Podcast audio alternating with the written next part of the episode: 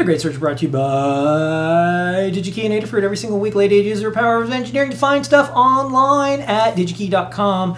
And guess what? It's hard to find stuff. We've been doing this before there was a part shortage. We'll be doing this after Lady Ada. What is a great search of the week this week? Okay, this week I'm looking for a new part that I'm going to put on my ESP32 QT Py. Do you mind clicking on the Pico board? I can show the back of it. Left, left, left, left, left, left. This one? Left. One more. This one? Bang. Okay, so the ESP32 is a kind of interesting chip because it doesn't have native USB. So you've got to add a USB serial converter, and that's the second chip, the one in the kind of the middle top there. The ESP32 is the thing on the bottom. Um, so we've got a CP2102, and we covered the CP2102 as a USB serial converter, like a low-cost, small USB serial converter, and that's all good.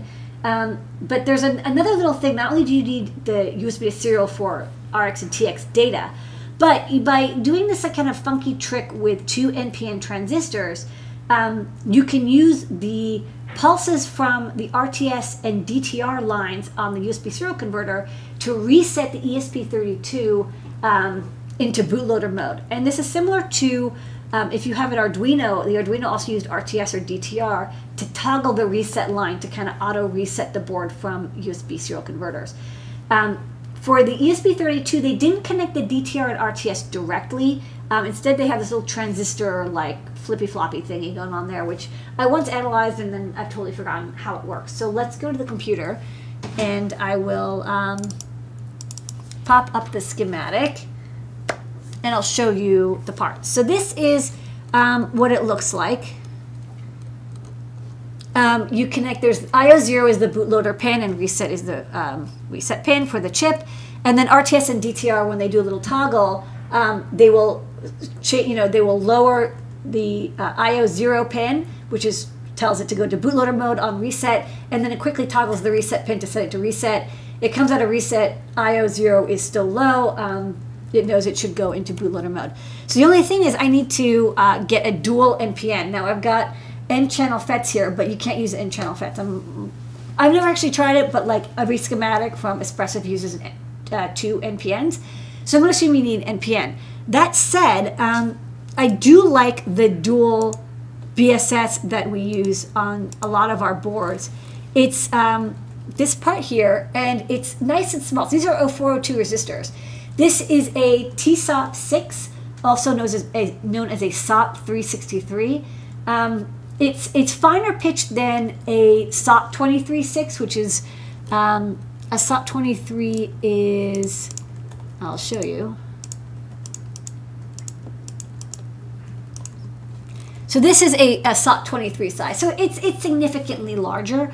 Um, I'll use a SOT 23 for a power supply, but for something that's not using a lot of power, like this dual FET thing, um, a SOT 363 is, is perfectly fine. And you actually can solder them by hand. Like they're they're fine pitch, but they're uh, 0.5 millimeter, so they're not they're not going to kill you.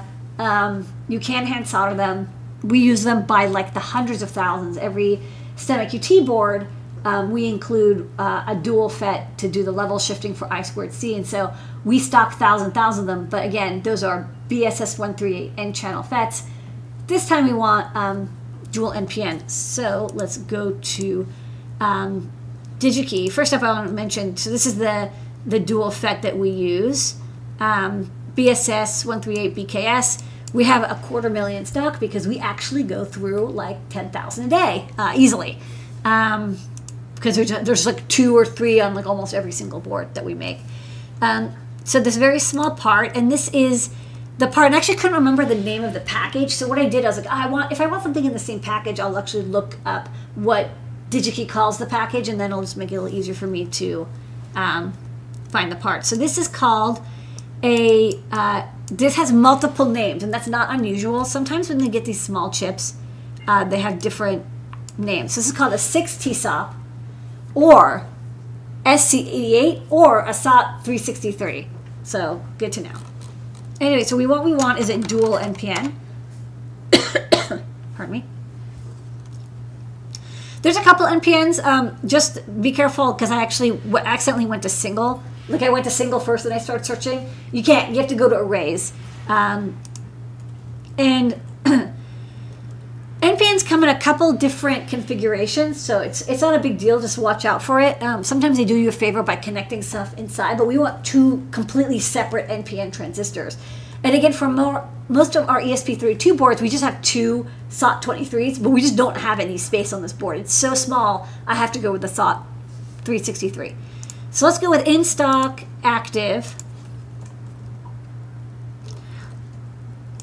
And then um, let's look at that package. So again, I like the, the package that I've got the BSS 138 in, which is a 6T SOP SC88363. There's probably smaller, um, but this is pretty small. I think like a D, you know, UDFN will be smaller, but I like things with pads, you know, for stuff this small. Um, okay, so let's apply. Oh, one thing to um, because I picked something with six pads, I sort of solved one problem. But um, if you look at the configuration, um, you can get common emitter. Common emitter means the emitters to connect together. This is really good for um, uh, differential measurements or amplifiers. Um, there's quad, of course, and then there's uh, matched pair and non-matched. Matched pair, like it means that the this, this, they're guaranteed to be within a certain percentage of the same VBE, like whatever, like the the amount of current that they're going to pass and the um, voltage offset you're going to get. Like they're going to act very similar, and again, that makes it better for um, differential signal measurements. In this case, it doesn't matter because again, we're using them totally separate, but also um, we don't want common emitter. So I don't mind looking for matched pair, but usually you have to pay a little bit more for matched pairs. Um, if you do synthesizers, you're going to constantly be doing match pair stuff, but I'm not doing synthesizers. I'm doing a QT Py, so that's cool. Um, okay, back to this. Once I select that, um, yeah, there's only match pair, non-match pair, which I don't care about. And then when I go down here, um, I sorted by price just to see like, okay, well, how much am I going to pay for these?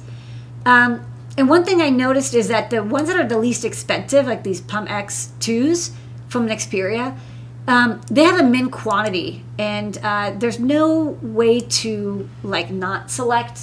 I don't know that there's a way to select something that doesn't have um, a min quantity, but if you click here, you can only buy this by the reel. Like if I try to buy 300, it's going to say no. So that's not like a bad thing. Like I might use these, but if I'm going to get samples, which is what I'm doing right now, um, I want to get something where I don't have to purchase a large quantity. So, for example, like this has a minimum quantity of like 4,000 and I don't want to buy 4,000.